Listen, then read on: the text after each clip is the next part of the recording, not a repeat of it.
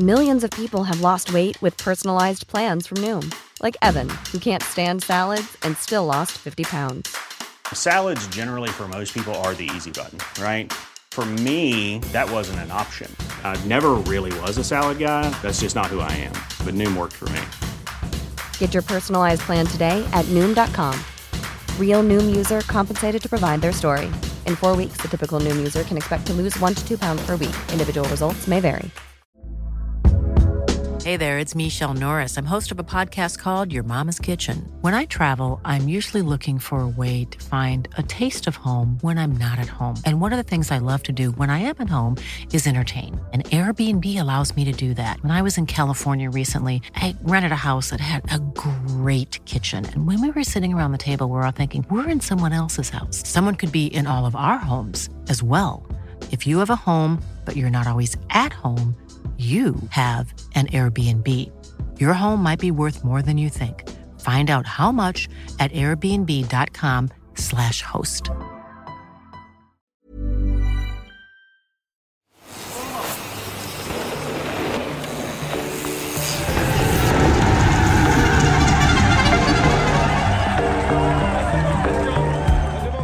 Welcome to Recycle by Eurosport, a retrospective series on the most extraordinary riders, races and stories in cycling history. Recycle is written by Felix Lowe, narrated by me, Graham Wilgoss, and produced by Pete Burton. Our previous episode took us back to 1970 for the sole Vuelta a España win of Luis Ocaña's mercurial career. We continue our tour of Spain in this edition of Recycle, as we rewind to rookie Frenchman Éric Caritoux's unlikely Vuelta victory in 1984. Called up at the 11th hour, Caritoux topped the general classification by just 6 seconds, the narrowest win in Grand Tour history. As a 22-year-old, Laurent Fignon won the Tour de France in his first appearance in the race in 1983. He doubled up a year later before, in 1989, being famously denied a hat-trick by Greg LeMond on the final day after that disastrous time trial in Paris.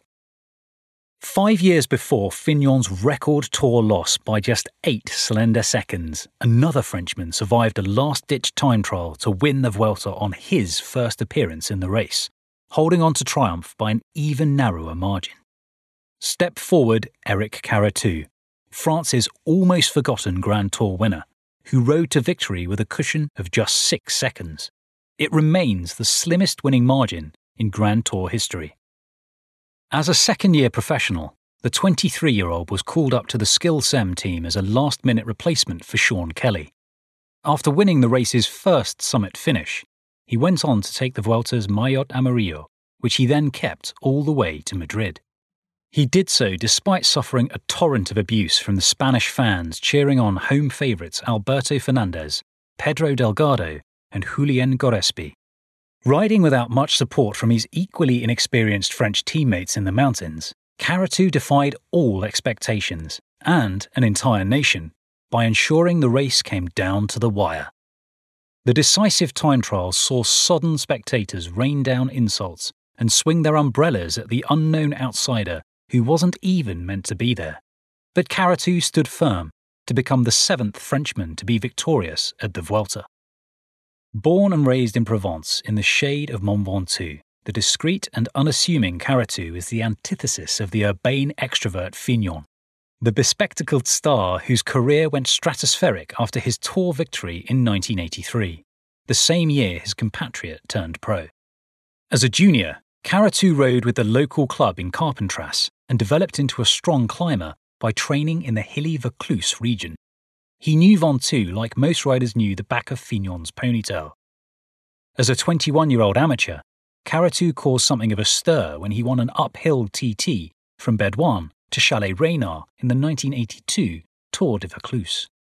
Fignon, already locking horns with French superstar Bernardino and the American LeMond at the Renault Elf team, was so enraged to be beaten by an unknown upstart that he claimed Caritoux had been paced up Ventoux by a motorbike. The victory caught the eye of Jean de Gribaldi, the manager of the Sem France Loire team, who snapped Caritoux up in time for the Tour de l'Avenir later that season, where Caritoux finished 12th, 20 minutes down on LeMond. But Caritoux won again at Chalet Reynard in the 1983 Tour de Vaucluse, days before Fignon was in Spain making his Vuelta debut, where he won a stage and finished 7th overall, as Eno took a second overall victory to defy the otherwise rampant hosts. With Eno forced to skip the Tour with tendinitis, Fignon grabbed his chance and won on his first attempt. Victory made it impossible for both Fignon and the four-time Tour-winning Badger to stay on the same team. Eno moved to La Vie Claire, where he was joined a year later by LeMond. The 80s was the last golden age of French cycling, with Fignon's rise overlapping with Eno joining the Five Tour Club and Jean-François Bernard emerging as the latter's successor at La Vie Claire following LeMond's shooting accident. Meanwhile, in the classics, men like Marc Madiot, who would win Paris-Roubaix twice, shone. For all his ability to get up to Chalet Reynard quicker than anyone else in early-season skirmishes, Caritoux was not thought to be among these maturing big cheeses of the French scene, as reflected by his 24th place in his Tour debut in 1983, coming in more than 50 minutes down on Fignon. But in Paris-Nice in 1984, Caritoux did it again, winning on Mont Ventoux, and doing so by more than a minute on Fignon to further perpetuate the enmity between the two tyros. The summit still covered in snow, Caritoux set the tempo on the climb for his teammate Sean Kelly, who was pushing for a third successive victory in the race to the sun. His home in the nearby village of Flassan almost visible, Caritoux strung out a select group that also included Kelly's compatriot Stephen Roche and Scotland's Robert Millar, as well as Fignon and Eno. Kelly's overall lead secured, Caritoux kicked clear to latch on to an attack by Millar before outsprinting the Scot to take yet another win at Chalet Reynard. As the journalist and author Jeremy Whittle writes in his book Ventoux, Caritoux should have been a bigger star than he was, but he raced in the shadow of Eno, Fignon, Bernard, Madiot and the others, even though on the Ventoux, at least, he often had the better of them all. Without any races lined up for the rest of the spring, Caritoux was tending the vines at his family farm at the foot of Ventoux when he received a call that would change his life. "It's Monsieur de Gribaldi," his grandmother called out from the house. His boss, Jean de Gribaldi, known as both de Gris or Le Vicomte, was in a bit of a pickle. He had forgotten about a promise he had made at the start of the year to the Vuelta organisers that his Skil-Sem team would take part. Back then, the Spanish Tour started in the second half of April, and the organisers had made it clear they would impose a hefty fine if de Gribaldi's team was not present for the opening prologue at Jerez de la Frontera in 4 days. So, de Gris had called up Caritoux to tell him to drop what he was doing, pack his bags, go to Geneva and fly to Malaga. "I thought we weren't racing the Vuelta," a bemused Caritoux said to his boss. "I've changed my mind," came the abrupt reply. Kelly was the team leader at Skil-Sem, but he had not ridden the Vuelta since 1980, when he finished fourth. The Irishman was in stellar form that season, but after winning Paris-Nice, Paris-Roubaix and Liège, following runner-up spots at Sanremo and Flanders, Kelly asked for a rest. De Gribaldi needed a backup plan to avoid copping a fine and to keep the Vuelta organisers sweet. He decided to send Kelly's apprentice Caritoux to Spain instead. The organisers did not care whether Skil-Sem brought their star man. In fact, they were reportedly prepared to double the team's appearance fee if they left Kelly behind, for it would give the Spanish riders a better chance to shine. Although Eno emerged victorious in 1983, the Spanish Armada had put on a dominant display, winning 9 stages, all the other classification jerseys, and placing 7 riders in the top 10. The organisers wanted this success to continue, with a home rider on top of the podium in Madrid. And so, the 23-year-old Caritoux was made the de facto leader of a young and inexperienced 10-man team that featured just one rider in his 30s and a total of 5 Grand Tour debutants. In fact, only one of the Skil-Sem riders had tackled the Vuelta before, and they had only a mere 8 Grand Tours between them. "I had nothing to lose. but I didn't have that strong a team around me either, says Caritoux. 2 of my teammates were riding their very first professional race. Many of them were first-year pros. It was a real band of youngsters. De Gribaldi's expectations were so low that he did not even turn up at the race, choosing to send his assistant Christian Romeo as sports director. What's more, Caritoux and his pals were told that their results didn't matter. They simply had to turn up and ride, but Caritoux had loftier ambitions, within reason.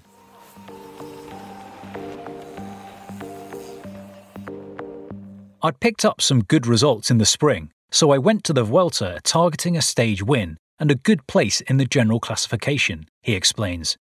But I never thought I was going to win the race. In the absence of defending champion Eno and Renault duo Fignon and LeMond, the big favourite for victory was Alberto Fernandez.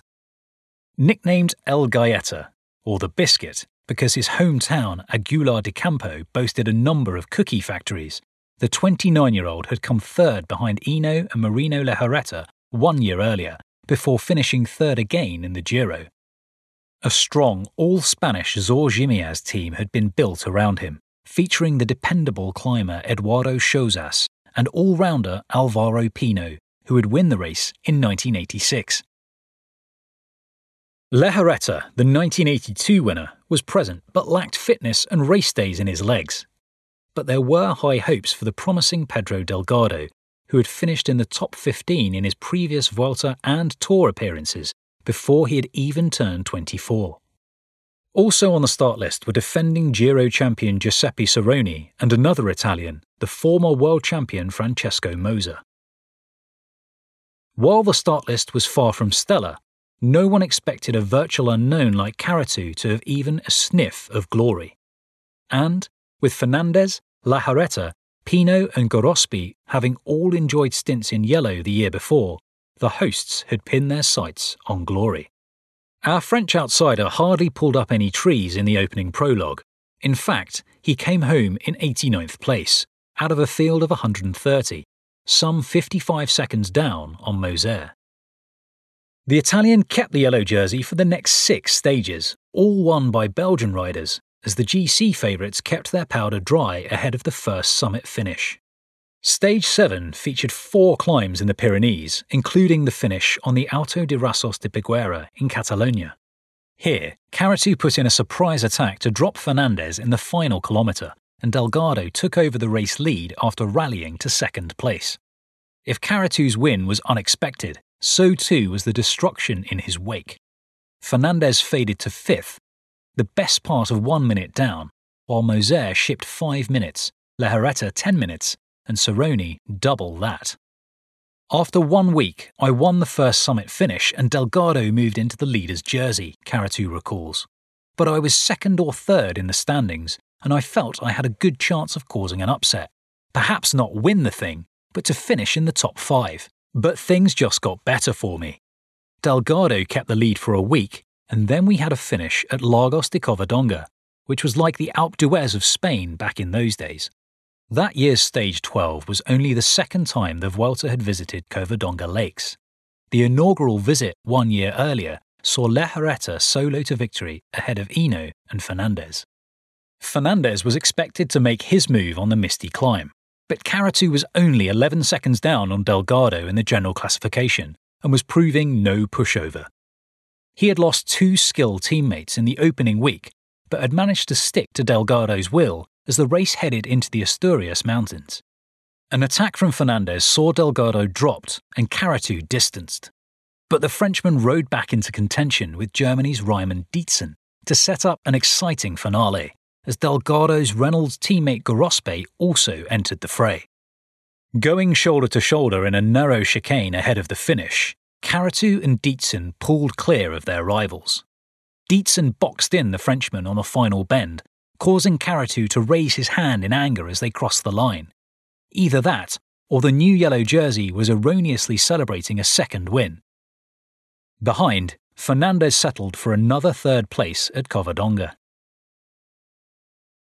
The result propelled Caritoux into the race lead at the expense of the faltering Delgado, who had come home 1 minute and 29 seconds down after a torrid final climb. The Frenchman's closest challenger was now Fernandez, 32 seconds adrift, while Dietzen was pushing Delgado for third. From that point, my objectives changed, Caritoux says. It was my intention to defend the yellow jersey. There were still 2 time trials, but I tried not to put too much pressure on myself. Some days I rode well, others less well. But I never started the race with the intention of winning, so I had already succeeded in meeting my targets. I knew that if I finished in the top 3 or 4 with a stage win, I'd be happy with my performance. 2 major obstacles stood between Caritoux and the overall win. On a sporting plane, he had to stave off the threat posed by Fernandez in the 2 TTs. But beyond that, there was the not insignificant matter of the highly partisan Spanish fans whose riders were being denied the top spot by the French outsider. 2 weeks into the race, the hosts were still without a stage win, and now Caritoux had taken Delgado's yellow jersey while keeping Fernandez at bay. The supporters were enraged. Seeing Eno win a year earlier was one thing. The Badger was, after all, the most prized rider of his generation. But Caritoux, dubbed by the Spanish media as, quite simply, El Francés, the Frenchman, was a complete underdog. These 2 dynamics came to a head on stage 14, a 12-kilometre time trial up Monte Naranco. Despite his TT victory at Chalet Reynard in 1982, Caritoux's form against the clock was unheralded. When the Spanish journalists asked me what I was like in time trials, I told them I was pretty rubbish and that I had no chance, Caritoux told Whittle for Von 2. Fernandez, for one, clearly underestimated his rival. While Gorospe eased to victory, Caritoux defied expectations by finishing second to extend his lead over his main rival by another 5 seconds. But it came at a cost. Caritoux was subjected to a torrent of abuse during his ride up Monte Naranco. Fans insulted him, spat at him, doused him in cold water, threw newspapers at his wheels and pelted him with rotten fruit. Some even tried to shove umbrellas into his spokes. The Spanish fans were rather unruly, Caritoux recalls. Because it was a Frenchman in the lead ahead of a Spaniard, they made things very difficult for me. Sometimes they even threw stones at me, and I always had to be accompanied by a bodyguard when making my way to the podium. But I was young and didn't fully grasp the severity of the situation. It also gave me extra motivation. The hostility reached such a level that the race leader had to ask for calm in the press. I can't spend the stage dodging punches, receiving insults, and watching them throw cold water at me, he implored. Despite stretching his lead to 37 seconds over Fernandez, Caritoux was downbeat about his chances of holding on all the way to Madrid, especially given the flat 33-kilometre time trial on the penultimate day. In what could well have been another bluff to quell the unrest against him, that night, Caritoux admitted to the press, "I have lost the Vuelta. I know that Alberto will beat me in the final time trial and that I have to attack, but I don't know where to begin." The spectre of that final time trial, however, had made Fernandez and his Zor team complacent. He thought he'd be able to get rid of me easily in the time trials, so he'd got his team to neutralise the racing. But that suited me, Caritoux told Whittle. Caritoux lost another teammate in the final week, but he still had compatriots Eric Guyot, Gilles Mas and Jean-Claude Bajot supporting him when they could. There was always someone there until the final climb, but then it didn't really matter. I could cope on my own. With 7 or 8 kilometres to go on a summit finish, it's always each man for his own anyway, Caritoux continues. The medium mountain stages were harder because I was kept on a leash. We didn't have a strong, cohesive team that could control the race, so I had to put out lots of fires myself. We weren't the kind of team that rode out on the front to prevent attacks. On the undulating 15th stage to Leon, it was Delgado's Reynolds team who took the bull by the horns, bringing their Plan B, Gorospe, a bit closer to the top 5, while consolidating Delgado's third place on GC. If Fernandez seemed content to sit back and wait for the final time trial, Perico, as Delgado was known, had not given up on causing an upset. He attacked 2 days later on the last proper mountain stage to Segovia. This time, Caritoux received an unlikely helping hand from the Italian Moser, who controversially helped neutralise the move to keep the Frenchman's lead intact. As the final TT approached, another attempt was allegedly made to derail Caritoux. In 2009, the Frenchman claimed that Javier Minguez, the manager of the Zor team, approached Skil-Sem with an offer of 100,000 francs to throw the race. The Vuelta champion in those days won just 40,000 francs, Caritoux later told Whittle. We got together and decided, as a team, to turn it down. I thought that winning the Vuelta was priceless. Minguez denied this, of course, telling Marsa, "This is a lie. We never bought a race. I swear on my mother." Well, she was sitting next to him at the time. After enduring a fortnight of abuse at the hands of the Spanish fans while in yellow, Caritoux was now one day away from glory. The penultimate leg of the race featured a split stage, 145 kilometres on the road, followed by the decisive race against the clock. It was so tight going into the second time trial, says Caritoux. The race was far from won. I had 37 seconds, but Fernandez expected to overturn the deficit. Luckily for me, I managed to hold on. It had been a frustrating race for the Spanish. They had 5 riders in the top 9 and had dominated vast swathes of the Vuelta. But it was not until Gorospe's victory in the stage 14 time trial that the hosts had notched their first win. And, although 3 more were added in the final week, there remained the galling prospect of Fernandez losing out to Caritoux and Delgado being pushed off the podium by German powerhouse Dietzen. Heavy rain added yet more pressure to the 33-kilometre time trial to Torrejón de Ardoz and increased the feeling that things were out of control for the hosts. If the fans were agitated, so too were the press. Now 29, Fernandez was hitting his peak years. After 2 third-place finishes in Grand Tours, this could well be his only remaining chance at standing on the top step in a major race. But the weather added to the fear that he had botched his opportunity. Today, we'll find out if Zor's conservatism will have served a purpose, or if it turns out to merit complete ridicule, read the editorial of one newspaper. If they had been watching from the start zone, Caritoux and Fernandez would have seen the likes of Delgado, Moser and Gorospe all go the way of so many others, skidding on the wet paving stones and hitting the deck. The conditions asked for caution, and yet Fernandez needed an epic ride, needed, by virtue of his position, to take risks. The last man to roll down the start ramp, Caritoux held the advantage on paper, but he had to keep his cool and ride out of his skin to crown one of the most unlikely Grand Tour victories in cycling history. In my head, I had already met all my expectations, he says. Whatever happened in the time trial, my race had been a success. Finishing second when I had only just become a professional would have been a huge victory. That took the pressure off me a little. Anything else was a bonus. But it was very confusing.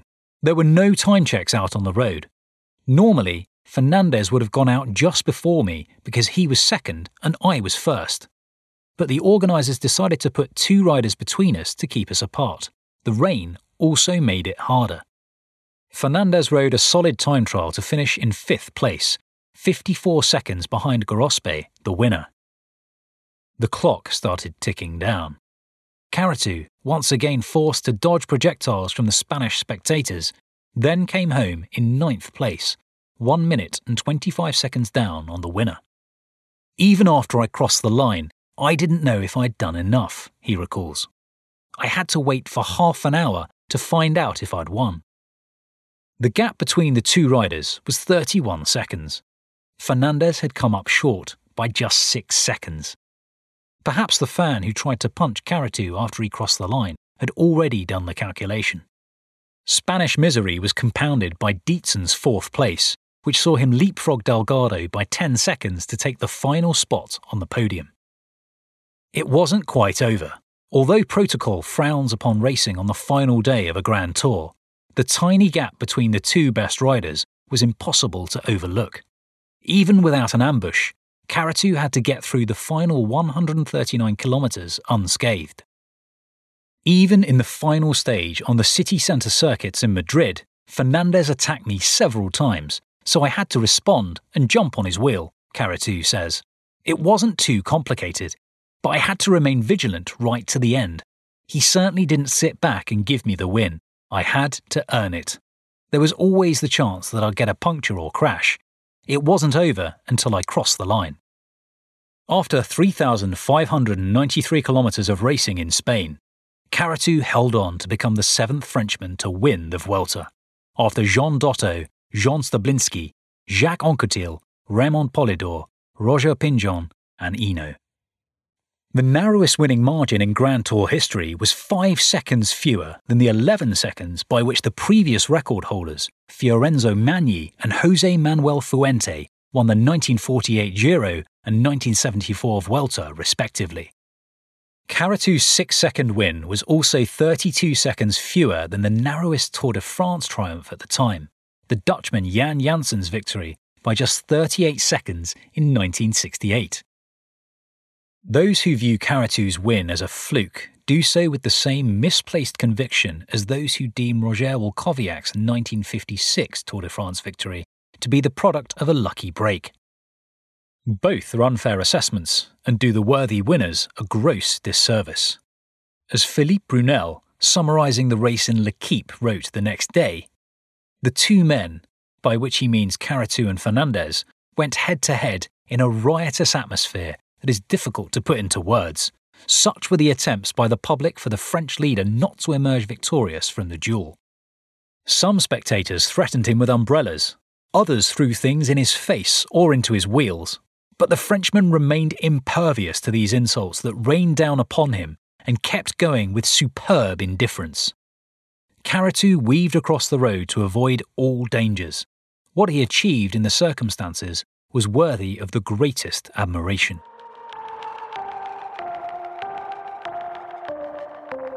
So, what happened next? Celebrations were muted back home in France. 2 days later, Caritoux was at the start of the Tour de Romandie. Despite winning the Vuelta, the unassuming man from rural Provence stayed very much in the shadow of Laurent Fignon and Bernardino. Fignon won his second Tour later that July, ahead of Hino. Caritoux, back in a support role for Sean Kelly, finished 14th, more than half an hour down on his ponytailed rival. Shy and reserved and not as media-friendly as his attention-grabbing compatriots, Caritoux was never hailed as a star back home, and he would never again scale the same heights as that spring in Spain. Of course, winning the Vuelta was the highlight of my career, he says. When you're young, you don't think of these things. I was happy to win at 23, but, for sure, I would have appreciated it more had I won aged 30. Although he finished 6th in the 1985 Vuelta, when Delgado opened up his Grand Tour account in questionable circumstances, Caritoux would never win another stage in Spain. Over the course of his career, the Frenchman notched 30 victories, but he never managed to crack the top 10 of the Tour de France. Success came with back-to-back national titles in the late 80s, but his best tour in 12 appearances was 12th place in 1989, the year he came closest to a stage win, finishing second behind Ireland's Martin Early in Po.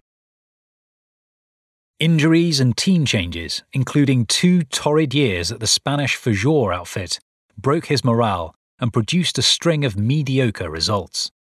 He was never the same rider who tore up Ventoux with such carefree abandon when making a name for himself, and who denied an entire nation in a race he wasn't even meant to be a part of. Caritoux was a man out of time, writes Jeremy Whittle in Ventoux. His bashful peasant demeanour, his thick accent, his love of his vines didn't play well with metropolitan France in the mid-1980s. Instead, it was Fignon, the urbane Parisian, twice beaten on Ventoux by Caritoux, who was the man to watch. 5 years after Caritoux was the author of the narrowest Grand Tour victory in history, Fignon entered the record books himself as the Tour's narrowest runner-up. Where one Frenchman held on to a yellow jersey on a final time trial by 6 seconds, another lost it, in Paris, with the whole world watching, by an 8-second gap that would go down in the annals of the sport as far more memorable. Did his own success over Alberto Fernandez help Caritoux appreciate what his compatriot must have endured the day he was beaten by Greg LeMond? The big difference is that Fernandez was never in the yellow jersey, he says. It's true that to be in the yellow jersey for, 9 days? And to lose it, and the tour on the last day by 8 seconds, like Fignon, was worse than what Fernandez experienced. The gap was smaller, but he never led the race, so it was less of a disappointment. It must have been really hard for Fignon. If I had lost like that when I was young and I had never won a Grand Tour, then sure, it would be bad. But perhaps it would have never been as bad as it was for Fignon. Losing by 8 seconds was far worse than if I had lost the Vuelta, because I would still have been happy with my second place. For me, that would also have been success. The mid-80s remains the last dominant period of French cycling. It was the last time France had a Tour winner, and the last time they had a bitter rivalry in the form of Fignon and Hinault. Caritoux played his part, perhaps the most unlikely part, in that success, although his achievement is largely forgotten today. It's still a little tragic that so few remember Éric Caritoux, says Whittle, the peasant lad called to the phone from the vineyards of the Ventoux by his gran, a champion by accident, just to save his boss's face. In 1994, a decade after his big win, Caritoux retired from cycling. In an ideal world, he would have won Stage 15 of that year's tour in his birth town of Carpentras. But lone escapee Eros Poli held on over the top of Mont Ventoux before soloing to victory as Caritoux rolled in 7 minutes back, in 18th place. Of course, it would have been nice to have won a stage on the tour, says Caritoux. I came close, but I'm not going to lose any sleep over it. There was stuff I was not prepared to do, and to have won, I would have had to have done things differently, but I have no regrets. Take from that what you will, but it is perhaps worth noting that Willy Voet, the masseuse of the notorious Festina team that later found itself at the centre of the sport's most infamous doping scandal, always vouched that Caritoux was one of the few clean riders from that era. In hindsight, could Caritoux have done anything to have given himself a better chance at building on the early success of his career? I don't look backwards much, he says. If I had won a stage, it wouldn't have changed much in my life. 45 minutes later, it would be just the same. It's not like today when winning a stage on the tour can make such a difference to the career of a rider. Perhaps I would have raced a bit less, or been more selective with my programme. I did the tour in my first year as a pro, then 2 Grand Tours the next year. Maybe it was too much, and I suffered for it later in my career. But it's easy to say that now. It was different in those days. That was how we did it, and it was not as if I had any choice. We were told what to do, and we did it. Although the Frenchman's career never really took off after his Vuelta victory, fate was far kinder to Caritoux than it was to Fernandez. The Spaniard never got another shot at winning the Vuelta. On December 14, 1984, 1 month short of his 30th birthday, Fernandez and his wife were killed in a traffic accident after a French-registered Citroën CX veered into their lane.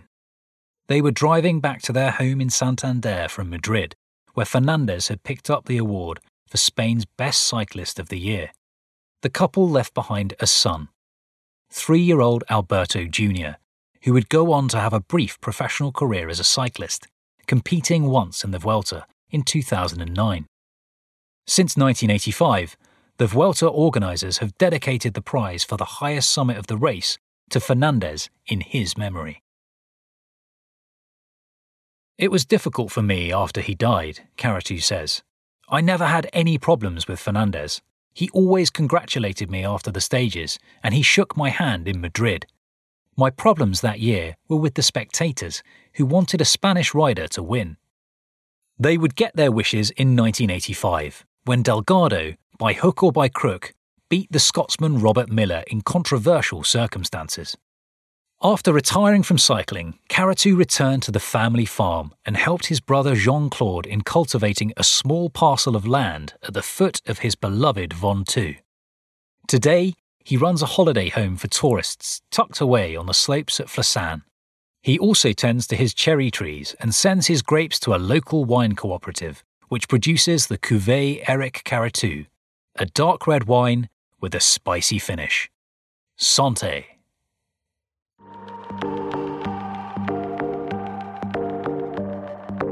This has been another episode of Recycle by Eurosport, written by Felix Lowe and narrated by me, Graham Wilgoss. Produced by Pete Burton and edited by Ola Fisayo. You can read more from Felix on Twitter at Saddleblaze, and you can find me at Graham Wilgoss. Meanwhile, you can catch up with all the latest cycling scenes from Eurosport on Twitter at Eurosport_UK. Plus, you can find us on Instagram and Facebook.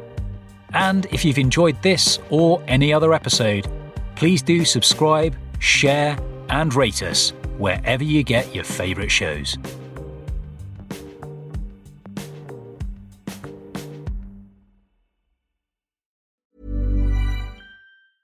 Hey, it's Paige DeSorbo from Giggly Squad. High quality fashion without the price tag. Say hello to Quince. I'm snagging high-end essentials like cozy cashmere sweaters, sleek leather jackets, fine jewelry, and so much more. With Quince being 50 to 80% less than similar brands. And they partner with factories that prioritize safe, ethical, and responsible manufacturing. I love that. Luxury quality within reach. Go to quince.com/style to get free shipping and 365-day returns on your next order. Quince.com/style.